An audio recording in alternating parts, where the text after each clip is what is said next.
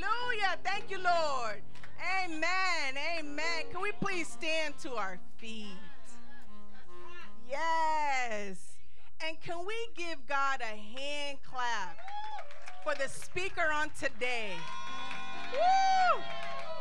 Thomas, Prophet Tomosena. God bless you.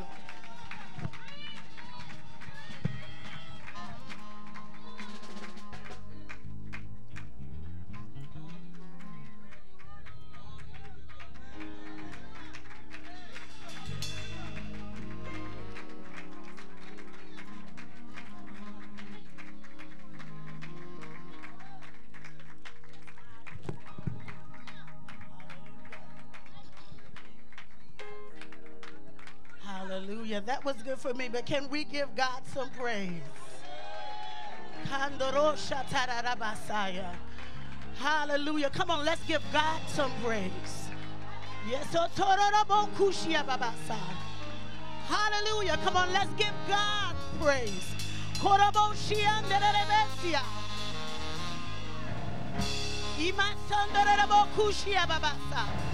Hallelujah. Hallelujah. Hallelujah. Hallelujah. Hallelujah. Hallelujah. And his glory fill the place. Hallelujah. And his glory fill the temple. Woo, Jesus. I said, His glory fill the temple. Glory fill the temple. Come on, just for a moment, lift up your hands all over the sanctuary. This is God's house. This is God's house, not man's house. This is God's house. So we come, we come, and we enter into his gates with thanksgiving and into his courts with praise. And we bless his holy name. Those that have been redeemed by the blood of the Lamb, open up your mouth in this place and let's bless Jesus. Jesus, Jesus, Jesus. Jesus, come on, press through, press through. Press through, press through, press through. Press through, press through, press through. Kandoro shikiato. Ramandorobo santerebekiasa. Mandorobo shotorebo kusia. Ramandoresi. We worship you. We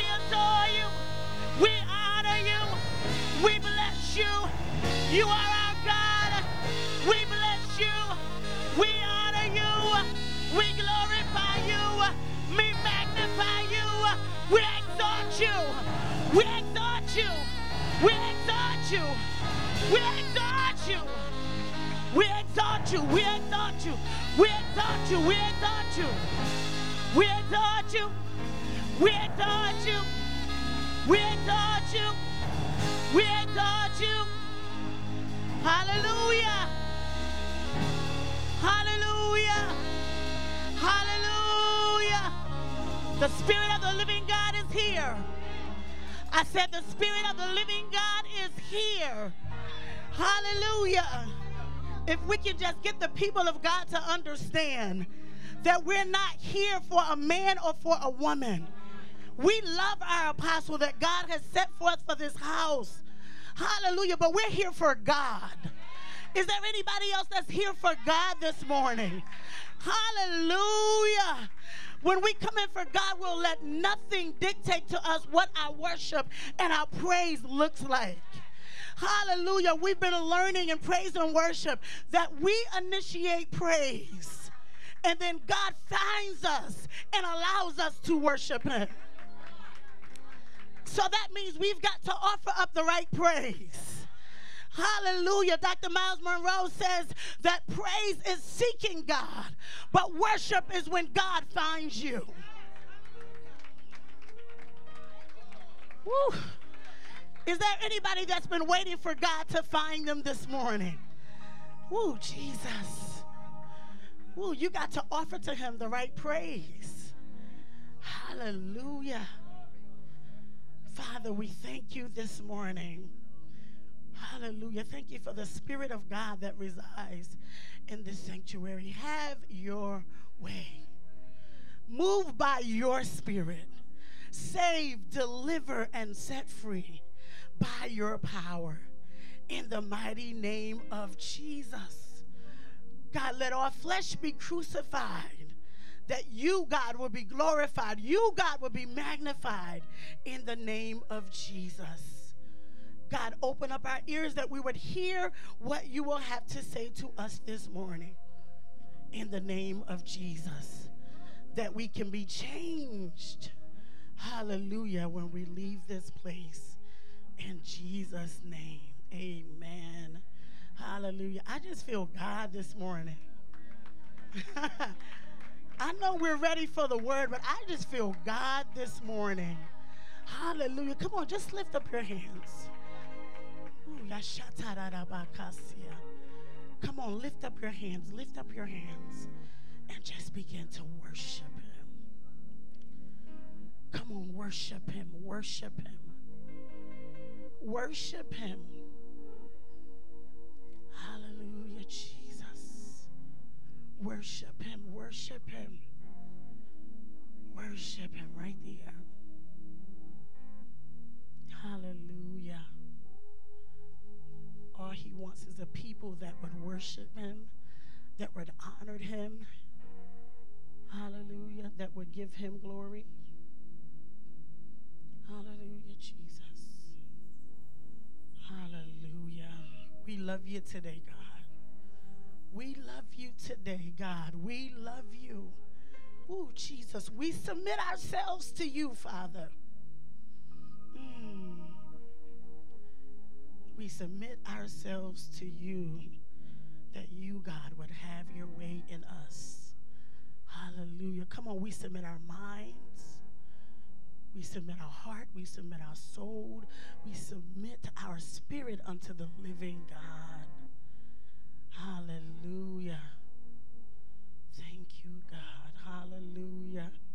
Maybe somebody's waiting for the cue of the organ to cue up.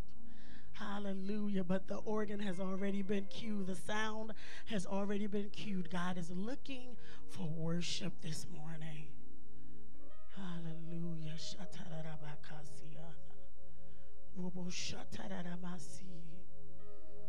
Hallelujah.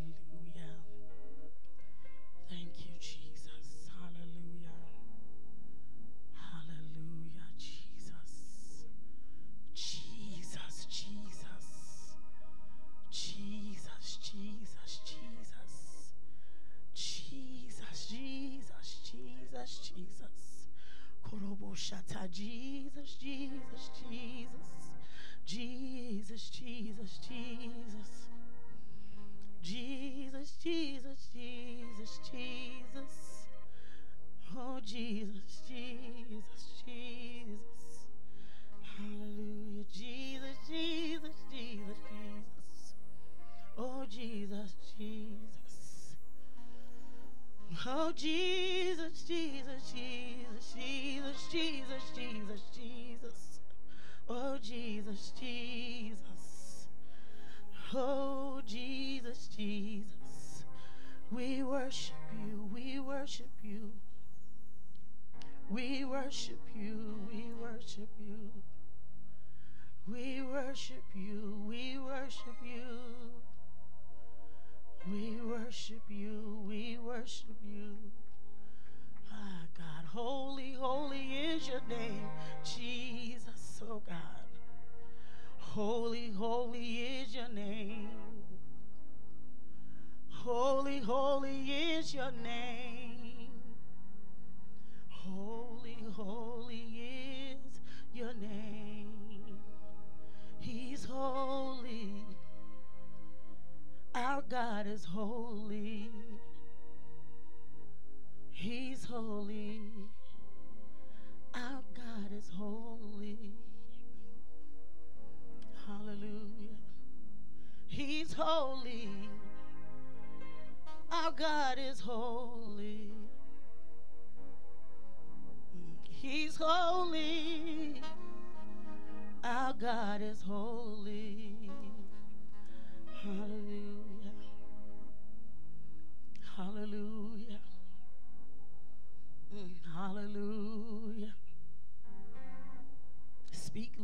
Hallelujah.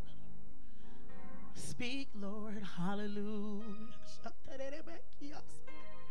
Oh, Jesus. Hallelujah. Speak, Lord. Hallelujah.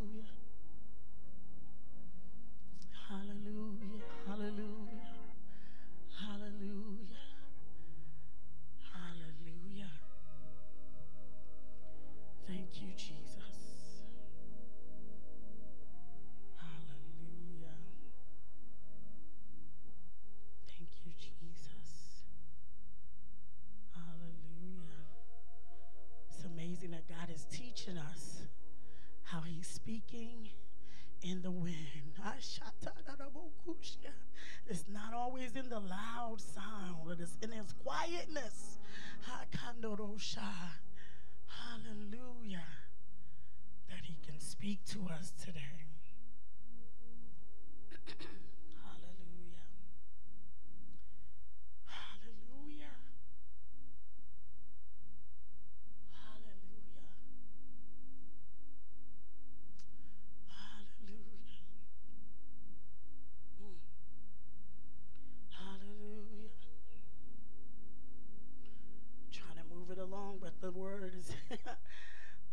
Heavy this morning.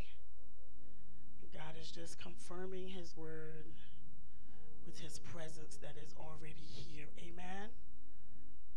Hallelujah. I love the Lord today. Anybody else love God? Ah. Don't you just love it? Even when you feel like you don't deserve it, he shows up. Hallelujah. If you can, while you're on your feet, if you can turn with me to the book of Second Chronicles, the seventh chapter. We thank God this morning for our apostle. Hallelujah. Apostle Dr. Suzanne Howard in her absence, along with our minister Bernard Howard, who faithfully stands next to the woman of God. Amen. Hallelujah. We thank God for them and what God is doing in their lives. Hallelujah.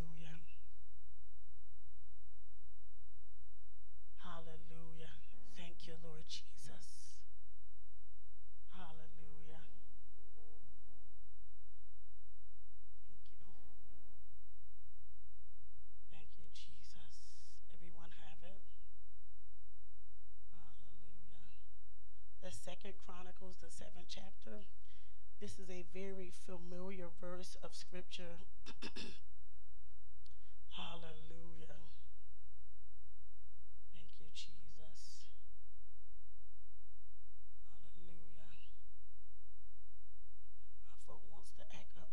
Okay.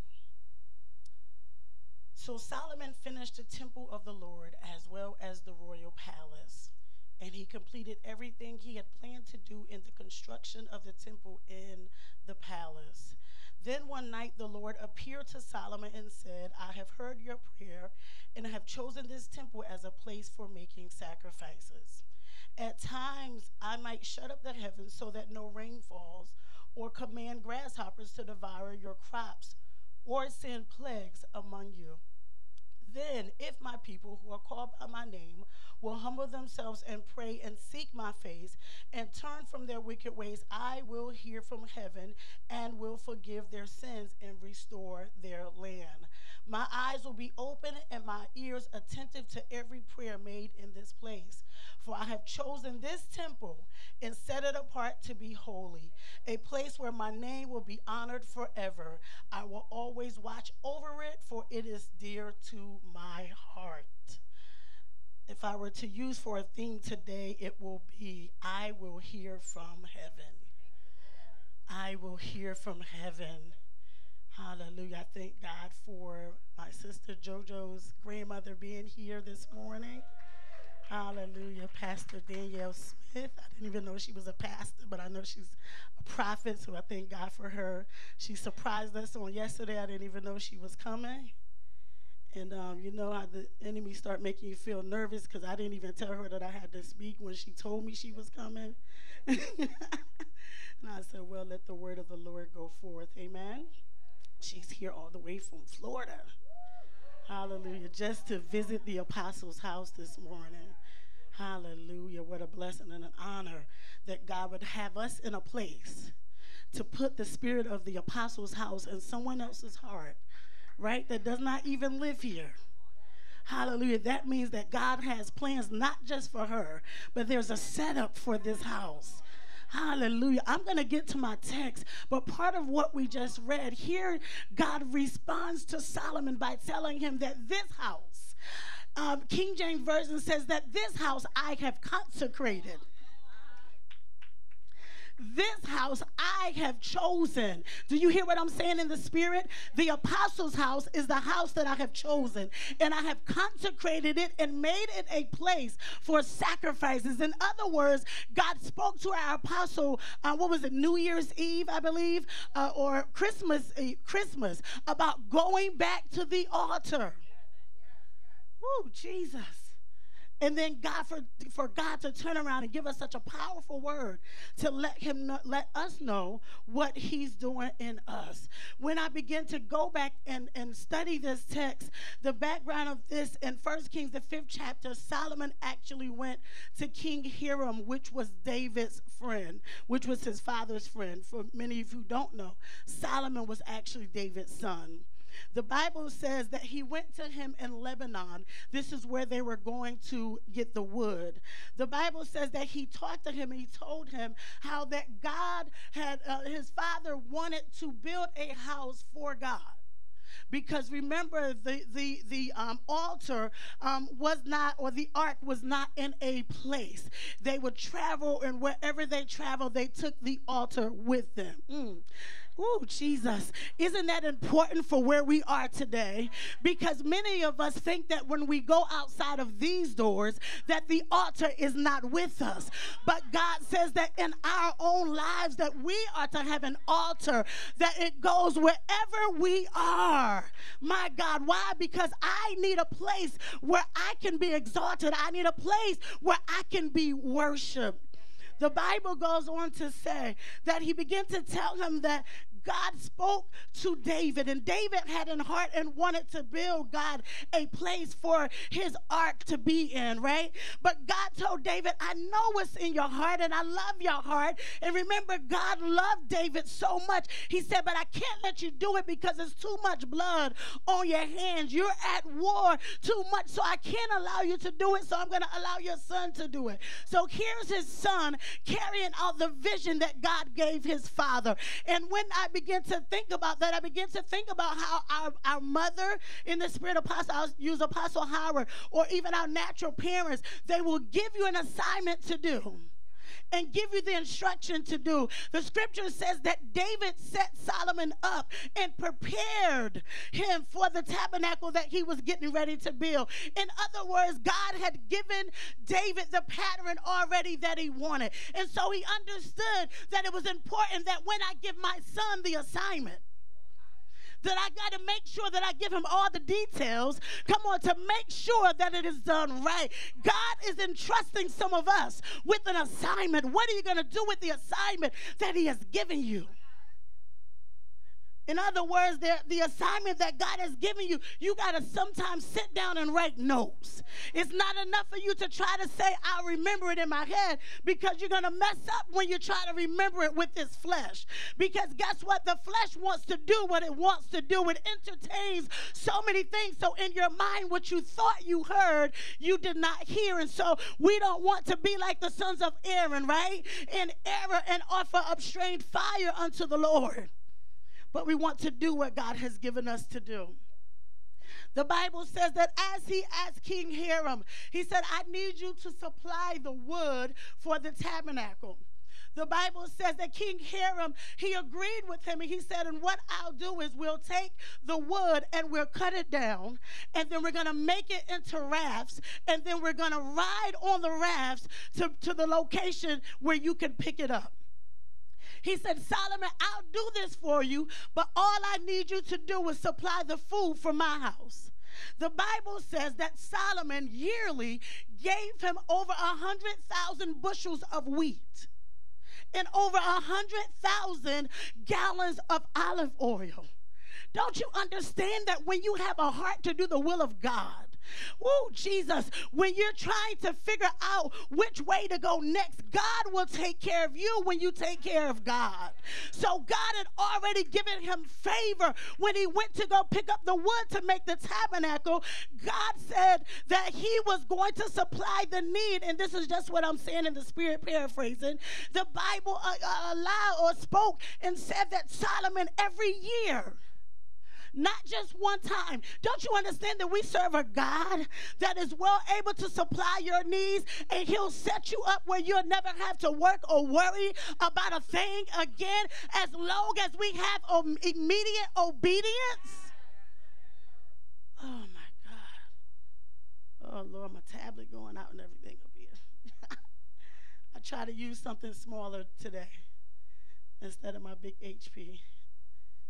Give me one second. Kind of remember it, but I don't want to miss some valid points. Hallelujah. Hallelujah. So then we hear and we see where Solomon now he sets up the people that are getting ready to work. And this was so powerful because I'm saying, Lord, when we get ready to do the things of God. And, and I find myself in that same position um, when they were asking for the building fund and how that, remember when Moses was building the tabernacle, the Bible says that he asked for it, he requested it, right? They gave so much that he had to tell them to stop. He had to literally tell them, stop giving because now we have too many supplies. What would happen in the house of God if we had this heart? Come on, we won't have to have any fundraisers. We won't have to keep saying, Will you come and sow a seed this month or this week or next week? Or we're going to keep on doing it until we get it because the people had a heart to give. Why? Because they understood that this was for the house of God, not for the house of man. The Bible says that there were 30,000 men who he divided by 30, which was 10,000 men at a time. He sent out to do the work. So they would literally go and work for a month and then stay home for two months. Look at the dedication. Scripture tells us that it took them seven years to build.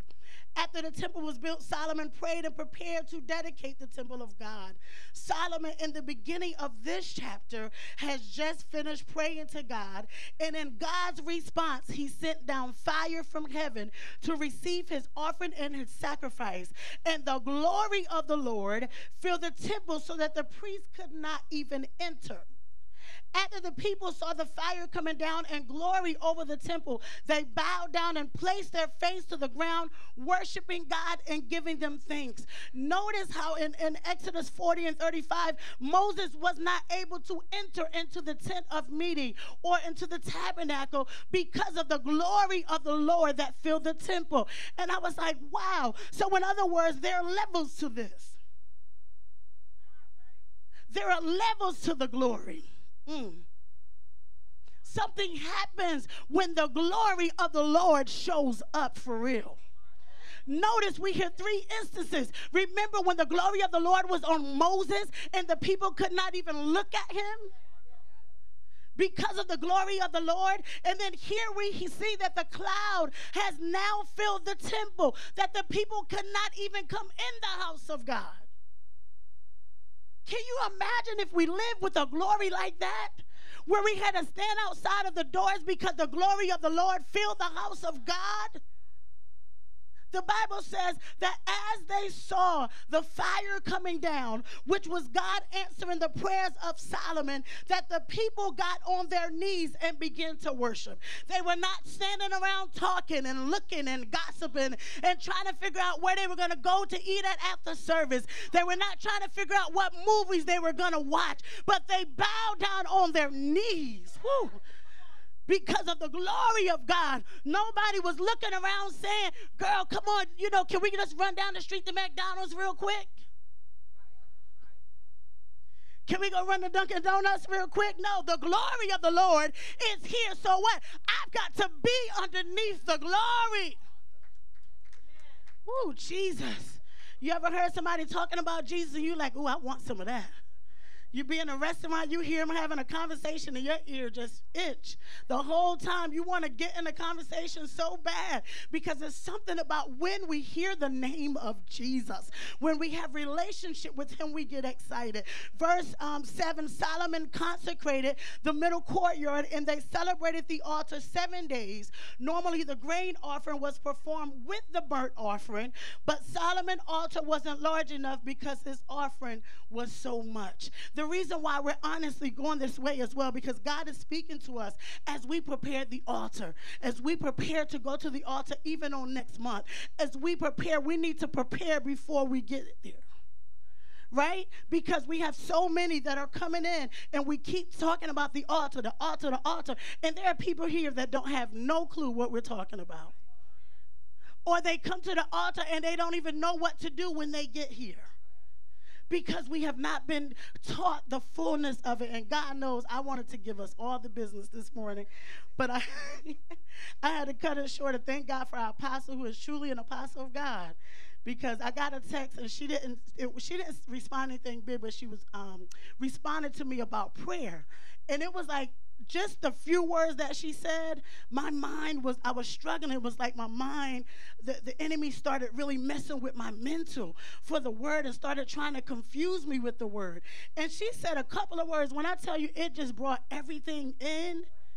And I was like, that's when you know you have an apostle that is praying for you. We don't have to be in the same place, right? The Bible goes on to say that Solomon's sacrifice was 22,000 bulls and 120,000 sheep.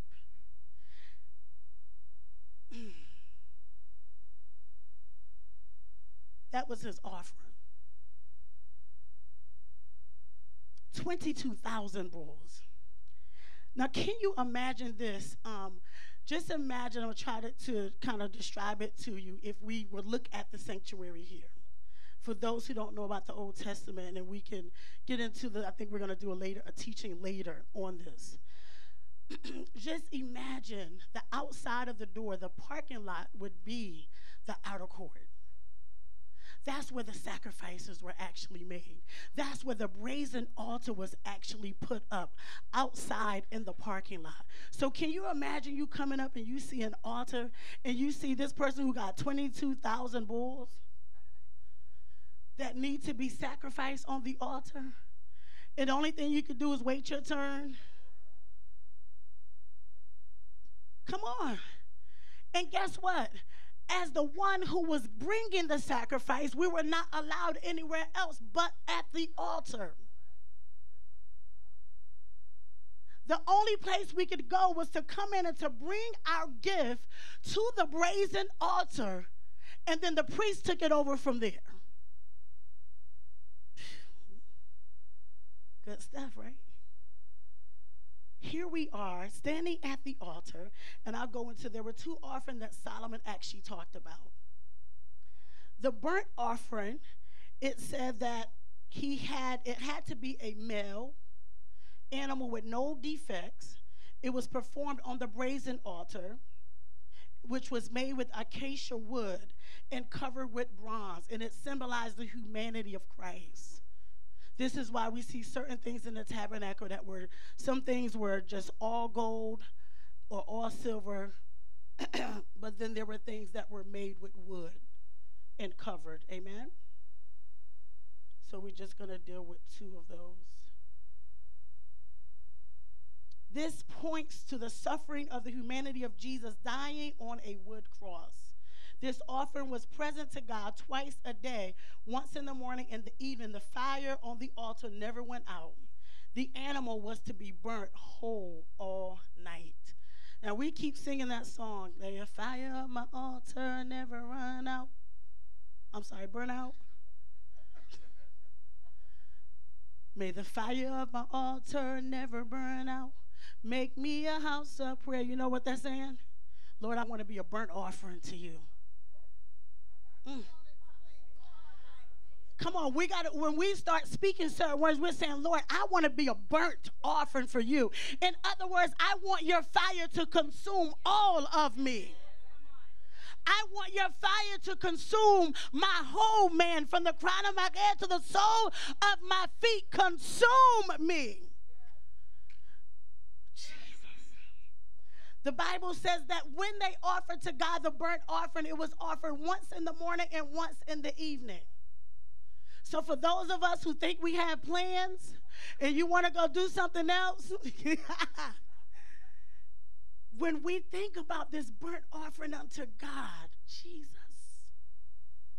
the fact that He loves us so much that all He wants is our complete selves. I know we want to be in love. I desire to be in love. I desire to be married, but God desires all of me right now. Whew. And it seems like the more I keep talking to God about it, I got to the point I don't even say anything anymore because it was starting to bother me. You know, we get so, as women, right, as humans, as being in our flesh, we want to love, we want to be loved, we want to be held. But then there's a time where God says, No, right now, I want you. Right now, I can't afford for your emotions to be all over the place. I can't afford for you to get depressed because somebody hurt your feelings. I can't afford for you to be hurt because somebody did you dirty. I need all of you. Jesus. So, some of us, that's our only prayer. Let's stop praying that, Lord, what is your will for my life? What do you want me to do? The scripture tells us what? Seek ye first the what? The kingdom of God and all of his righteousness and what? Shall be added unto you. Let's look up the other offering, the fat of the peace offering, which was the shalem, which included thanksgiving, free will, or the wave offering. The wave offering could be male or female. The breast was given to the priest, and he either waved it, which was from the left to the right, or he heaved it, which was from top to bottom which looks like what? The cross of Jesus. This was the Thanksgiving, right? So it's symbolic of thank you, Jesus. Thank you, Jesus, for dying on the cross as a sacrifice for my sins. Jesus. The reason why they used the fat because God wanted the fat. God said the fat belongs to me. Why? Because it was considered the best part of the animal. When the fat was burned on the altar up to God, it produced a sweet smelling savior to God. My God. As we go on to look at the text, the Bible says that Solomon they celebrated. They rejoiced in the Lord, right? They celebrated for seven days just for the altar. Just for the altar, they celebrated. And then seven more days, they had a feast. The Bible says that so many people came and if we were in Bible study and we talked about all of that was coming alive to me as I was studying when it was talking about Lebanon and the Great Sea. And it talked about Lebo Hamath and how they came as far from Lebo Hamath in the brook of Egypt to Jerusalem. And the, and the text said it was 263 miles that these people traveled to come and celebrate the altar. Who's going 263 miles to celebrate the altar? First of all, we want to know, most of us, who's there? Right? How long they gonna take? How long is the celebration gonna be? Because you know what? I gotta make sure I got plans. I'm going out of town. Come on. How many of us will travel unless it's a big known name that we'll travel 263 miles to celebrate an altar? No, most of us will be like, girl, I celebrate at home. I watched that online. It's gonna, is it going to be live? You know what? I'll replay. I'll replay. but I'm telling you, it is nothing like being in the presence. It is nothing like being under the anointing, under the power of God, when the glory of God shows up. The Bible says that they celebrated when we look at this, we see that Solomon later, he told him, he said, You can go home now. He sent them home after the celebration. As I begin to go on and to look at the text, the scripture also says that when they celebrated, the priests and the Levites got in their respective places. And the priests blew their trumpets. come on, that David had made before he left. I told you David set him up real good. He made all the instruments for the temple of God. So when they came in and the priest blew the trumpet or blew the shofar, that was their trumpet back then. The, the, the trumpet or the shofar was so that the assembly of God would come together. When the trumpet was blown, the people praised God and they worship God by saying, God, you're good and your mercy endureth forever. Prophet Mike, can I have you come up real quick? Hallelujah. Y'all do a little activation. Hallelujah. Hallelujah. He's the priest and he is going to blow the trumpet.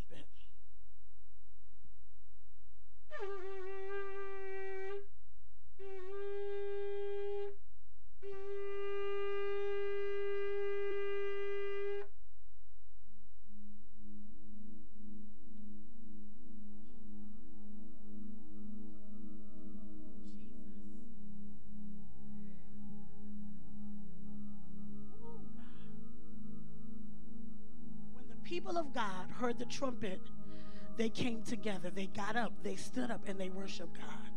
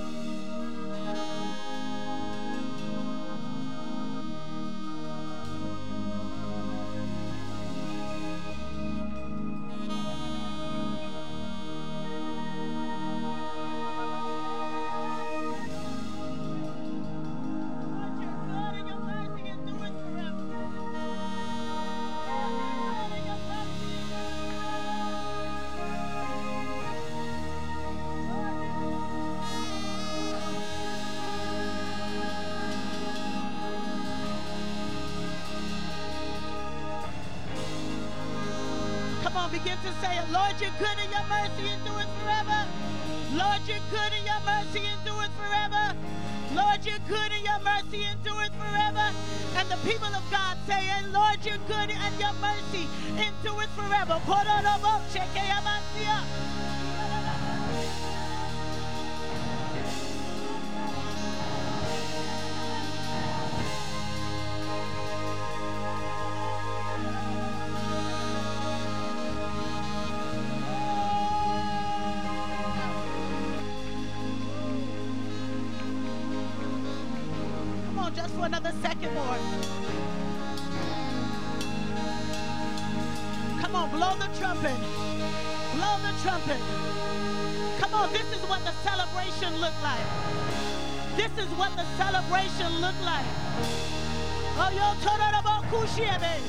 Come on, Lord, you're good, and your mercy endureth forever.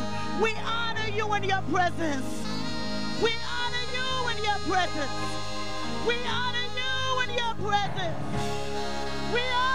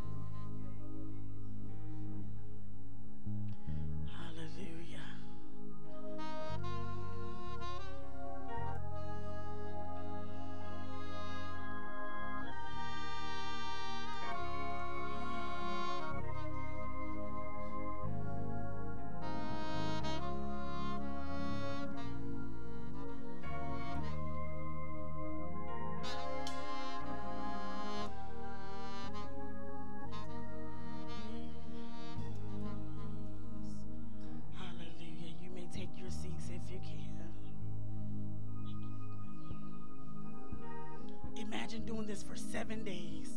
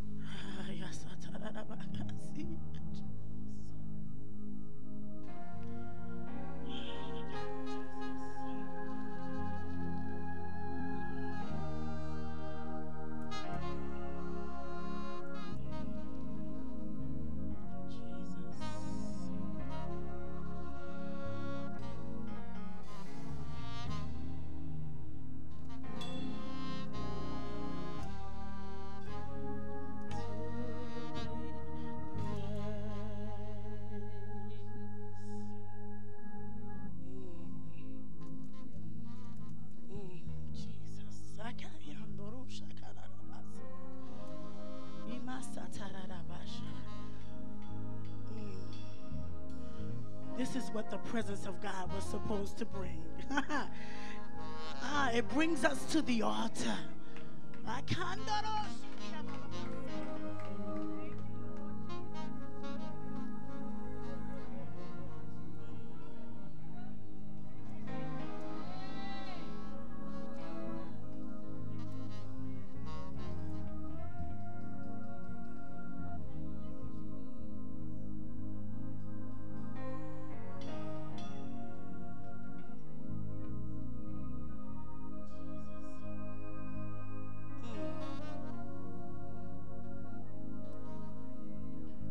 He's ready for us to experience something new, a new encounter with Him.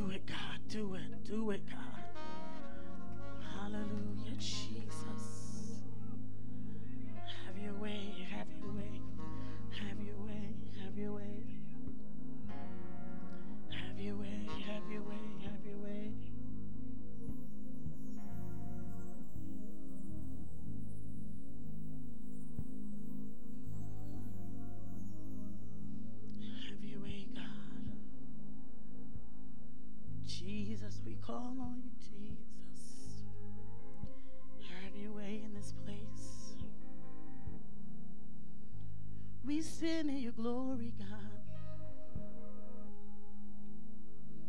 Ah, Yashata. Let your glory fill the temple. Hmm. Let your glory fill the temple. Hmm.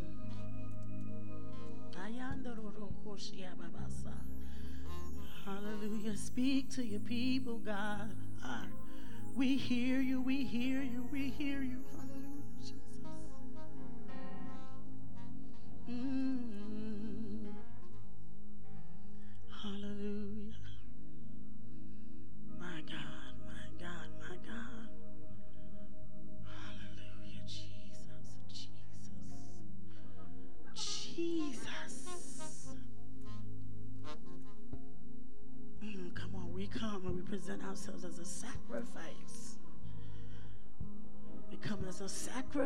To you this morning. We present ourselves to you, Father. We present ourselves to you, Father. Mm, Hallelujah, Jesus. Come on, right where you are, right where you are. He's here.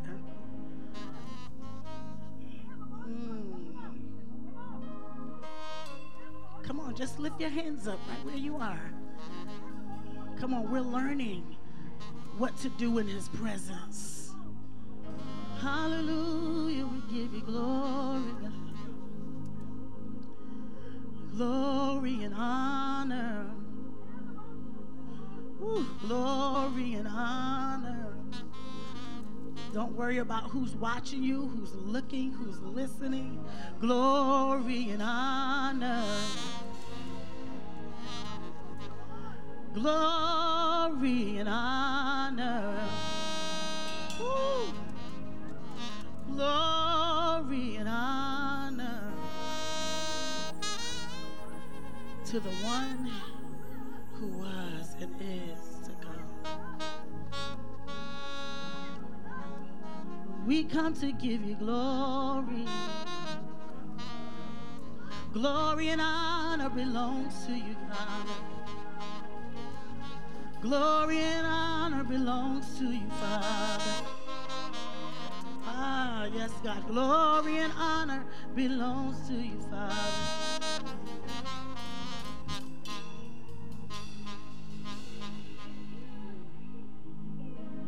Glory, glory, glory, glory, glory, glory, glory, glory. Glory.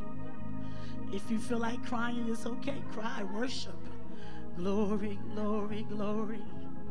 Come on, we've been seeking. He's found us this morning.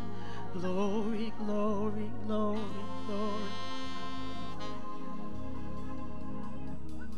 Glory, glory, glory, glory. Mm. Glory, glory, glory, glory, glory, glory. Glory, glory, glory, glory, glory, glory. Glory,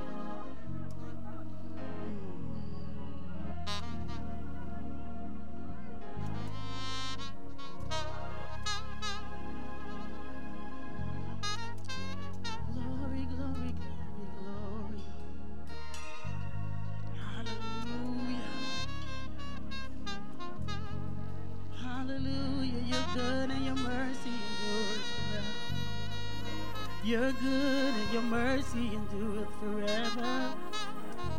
You're good and your mercy endureth forever. Hallelujah.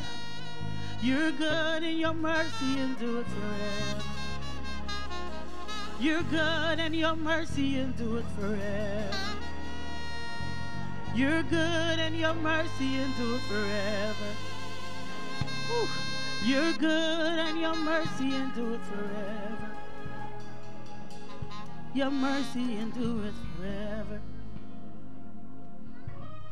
Your mercy endureth forever. Mm. Hallelujah,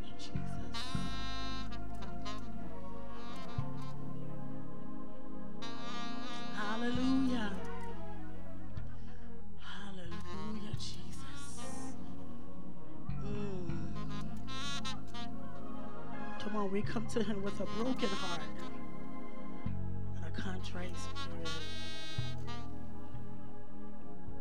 Hallelujah. We come before him broken. Hallelujah. Not our will, but God's will be done. Not our will, but God's will be done. Not our will, but God's will be done. Hallelujah. God, I know I've been running. I know I've been running, but God, this morning, not my will. But thy will be done. I know I've been hesitant. I know I've been a little rebellious. But God, not my will. I know I wanted to blame it on somebody else, but God, this morning, not my will, not my will. I know they hurt my feelings, but this morning I say, not my will, not my will. Uh, I know I, I felt like they did me wrong, but God, not will. Not my will. Not my will. As I sit in your presence, not my will, but thy will be done. Thy will be done. Thy will be done. Thy will be done. Oh, shake it. Thy will be done. So it is in heaven. So it is in the heavens. So it is heaven. So it is in heaven. Oh, I commit to what's in heaven. I commit to what you have for me that is in heaven. Oh.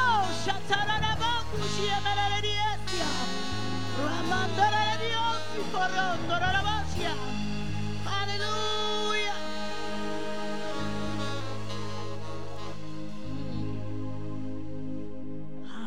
Hallelujah. Thank you, Jesus.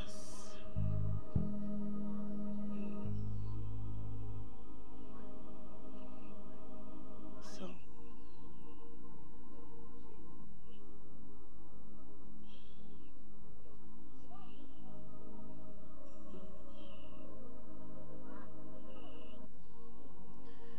there is a place that God desires for us to. And this is the place that He desires for us to be. A place where He can get all the glory and all the honor.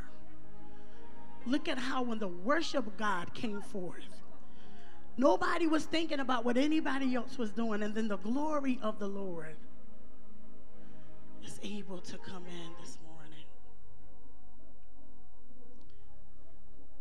Mm,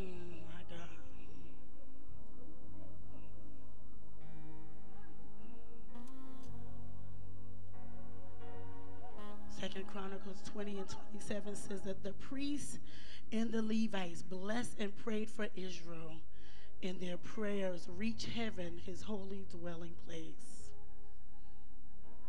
Mm. God's response to Solomon's prayer, you can go back and, and, and read a little bit later because I really feel God shifting us. But Solomon prayed a prayer to the Lord. And he began to ask, um, ask God, if you shut up heaven and there be no rain.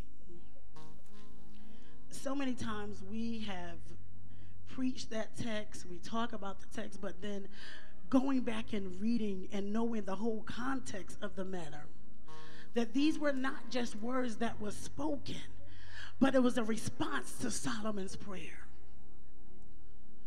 Now we can look at this text a little bit different. God appeared to Solomon and said, I have heard your prayer, and I have chosen this place. Ooh, come on. I've chosen this place. Not just this, this house, but I've chosen this place. Come on, tell yourself, God says, I've chosen this place. He wants to dwell in us. He said, I've chosen this place. Ooh, I know your mother had you, but God said, I chose this place mm, as my dwelling place. God responded to Solomon, and he said, At times I might shut up the heavens so that no rain falls, or command grasshoppers to devour your crops, or send plagues among you. You hear that? God says, at times, oftentimes we think everything is the enemy. We think everything is Satan. God says, but if I shut up the heavens so that no rain falls, if you go back and you actually look in the text of Second Chronicles, the sixth chapter, when Solomon asked him this, he said, Lord, he said, if you can, if you can respond to me, if you could hear from heaven and respond to me. Here he is answering Solomon's request. He's answering Solomon's petition. And he said, At times I, I, God, might shut up the heavens so that no rain falls or command grasshoppers to devour your crops. I might allow the grasshoppers to eat up everything that you have. I might even allow a plague to come among you. But this is the verse that we love. But, but then, if my people who are called by my name will humble themselves and pray and seek my face and turn from their wicked ways, I will hear from heaven and will forgive their sins and restore their land. God says, even if I send a plague, if I cause the rain to be shut off, if I cause the grasshoppers to eat up all your crops, if my people, anybody that's been that belongs to God this morning, he says, if my people who are called by my name, anybody been called by God this morning? He said, if you've been called by my name, will humble themselves in the midst of what you are going through. Come on, in the midst of being hungry, in the midst of looking like nothing's going to work out right, God says, if my people who are called by my name, because most of the time when things are shut off, we turn way to the left. We get angry with God. We get mad. We get upset. And we say, Well, I'm not going to live for Him no more. I don't care about ministry right now. They don't understand I'm going through. But God says, If I cut it off, Whew. It's nothing you can do about it if I cut it off. You're complaining about something that I did. But guess what? He said, if my people who are called by my name, whew, that's when you got to remember who you belong to. Woo, that's when you got to remember whose name you've been called by. Woo, God, that's when you got to remember who you belong to. God, I'm going through this struggle, but you told me that if my people who are called by my name and God, I belong to you. If we would just humble ourselves, calm down. calm down, it's just me moving. Calm down. Don't get upset. I'm just moving in a way that you didn't expect for me to move. Come on, I'm calm down. Don't let the anxiety and the fear consume you. Don't let the pride get to you. God says it's me working. I'm doing this. I'm shifting this. I'm shaking this. I'm pulling up this. I'm tearing down because I'm looking for my people.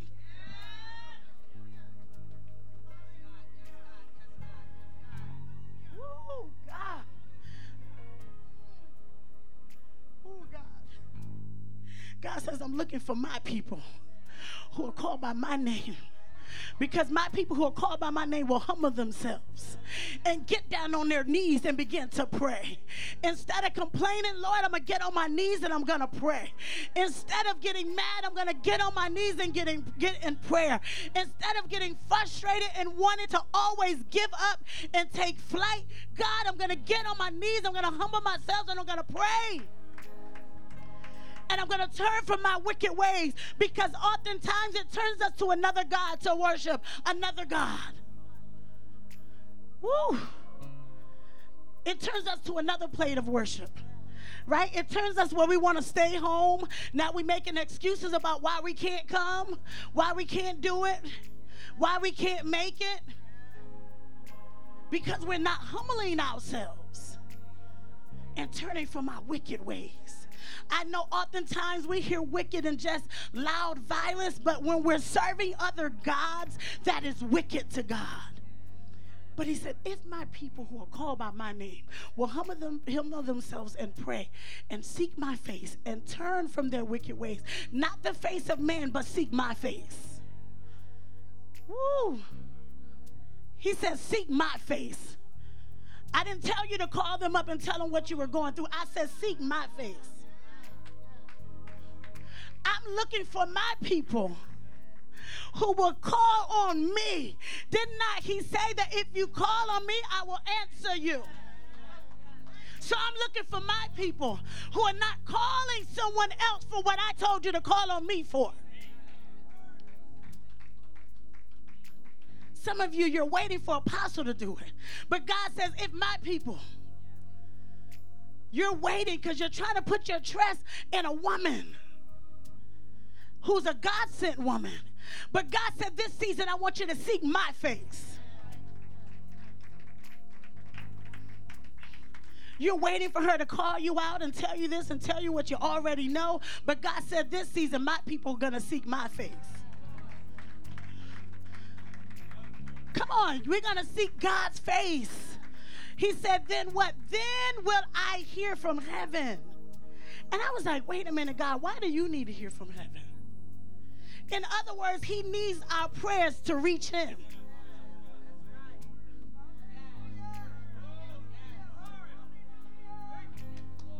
I can't even get into it, but as He took me through the tabernacle and He began to show me how our prayers have not, why our prayers have not reached Him, because we're still in the outer court trying to make the sacrifices.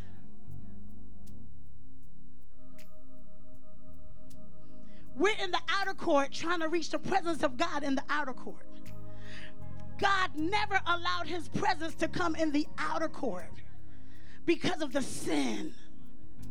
This is why when we come to the altar, when they went to the brazen altar, the priest actually took the, took the blood from the animal that had been slaughtered and he began to sprinkle it over the altar so that he can let God know that their sins now had been covered. Which was symbolic of the blood that Jesus shed on the cross.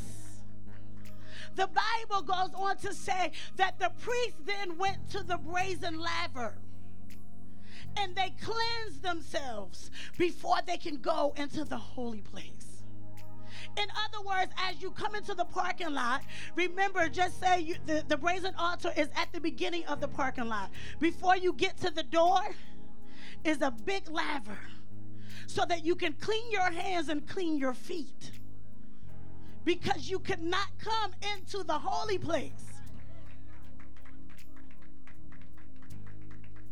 As a matter of fact, the scripture says that when the priest came in, they had to change their clothes.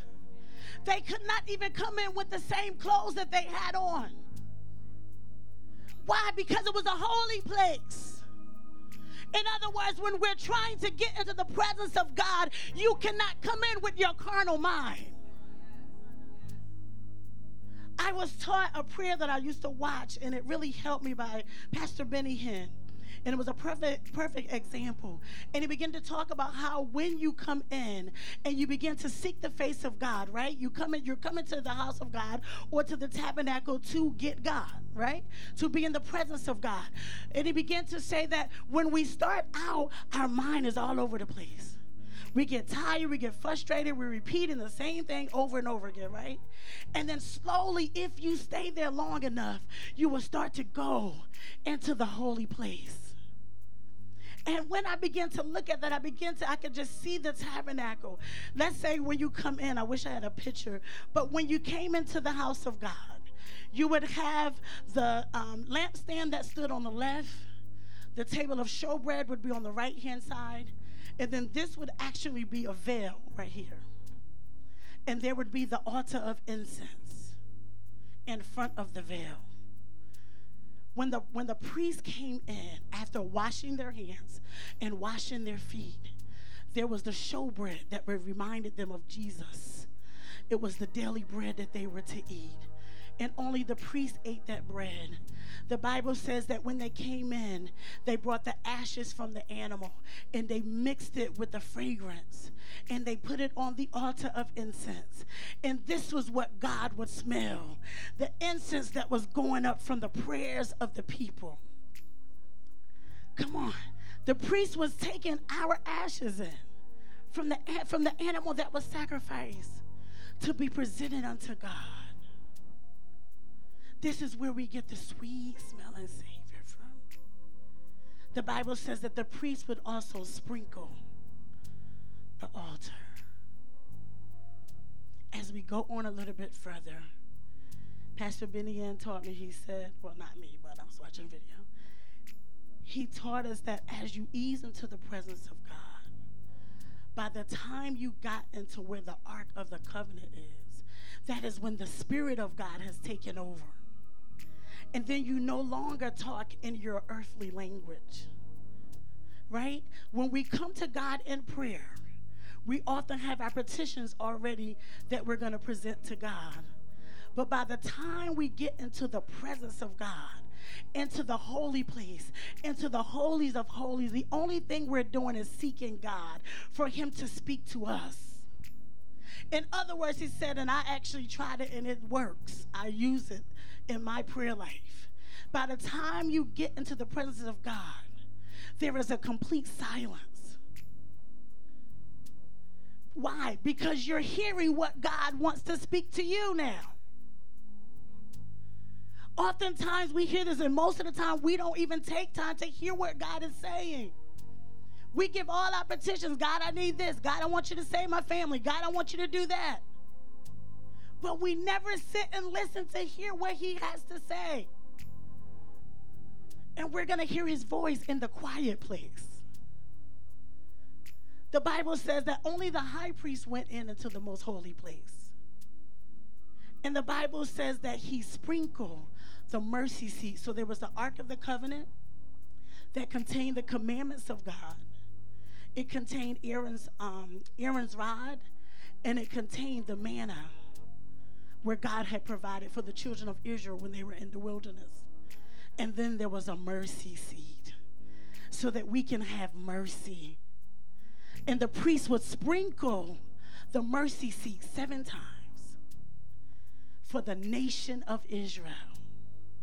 When they went in, their garments had a breastplate that included all the stones that represented the children of Israel. As a matter of fact, the children of Israel lived around the tabernacle. Each tribe was surrounded around the tabernacle. So, in other words, you had no excuse not to show up to the tabernacle. No matter what tribe you were from, you were surrounded the north, south, east, and west. Can you imagine living around the tabernacle? And when you're looking out, the only thing you can see is the fire that's coming from heaven. Because God is answering prayers, because God is consuming the burnt offerings of his people. Notice if you go down into the 16th verse, God says that after he says, If my people who are called by my name, God then says that I will be attentive. My ears will be open. Do you hear that? If my people, so in other words, it's conditional. If you will humble yourselves, turn from your wicked ways, if we will walk upright, then God says, I'll be attentive to your prayers. My, my ears will be open to hear because my heart is here. Mm.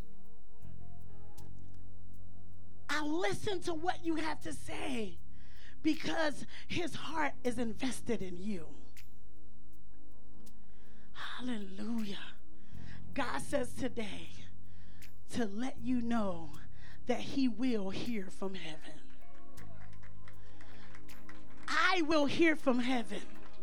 How will I hear from heaven? Because I'm seeking the face of God, and God is speaking to me from the place that He resides. Hallelujah.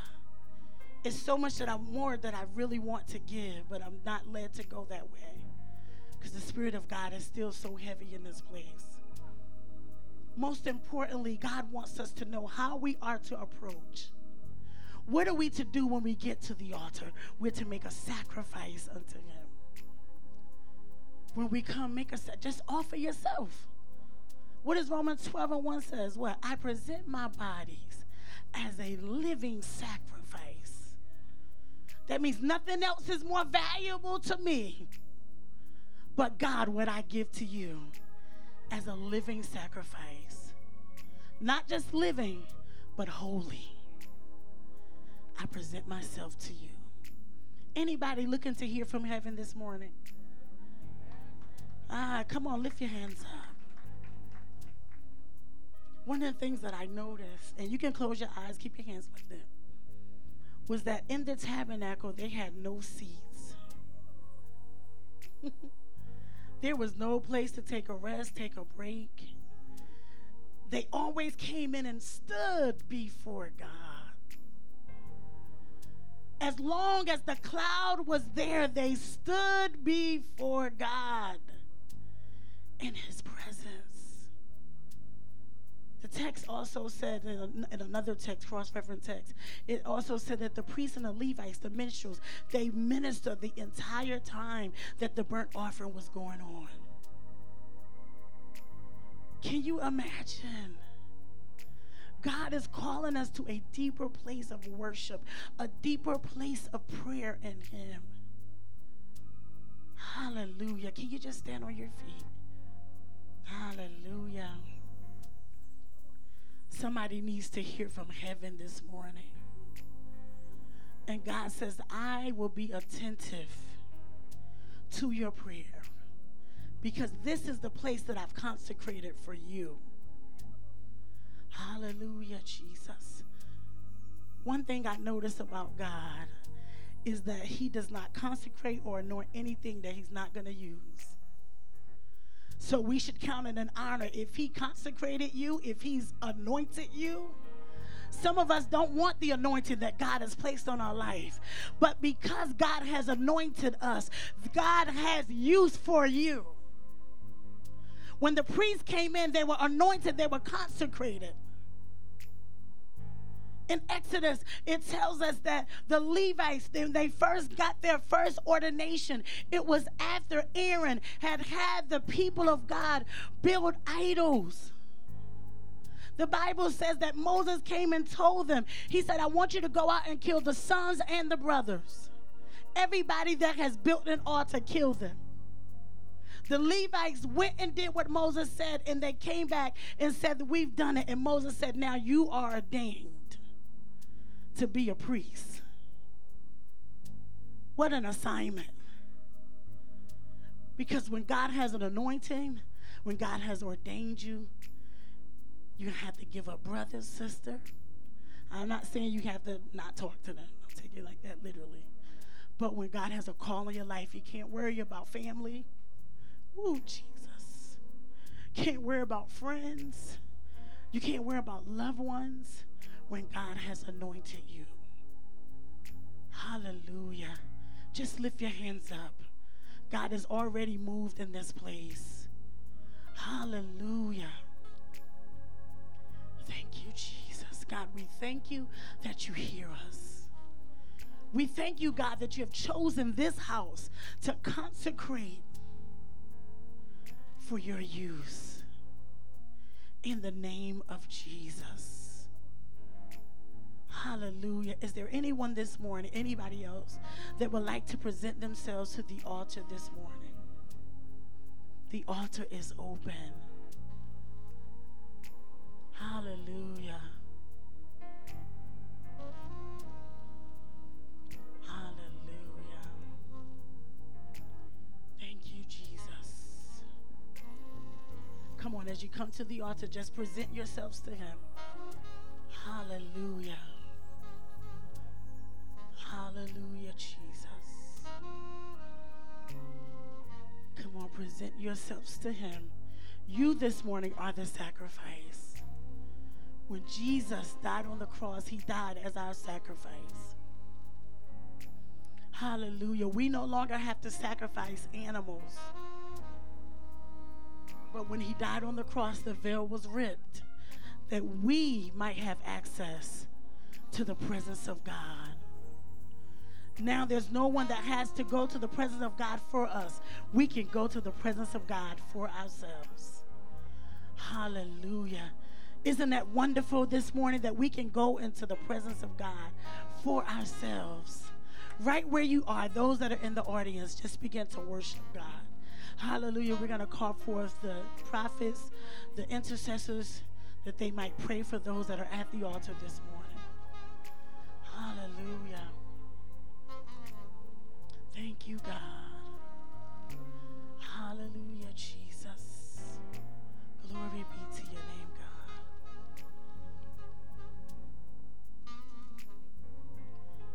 Thank you, Jesus. Hallelujah, Jesus. Let the power of the Holy Ghost fall on me.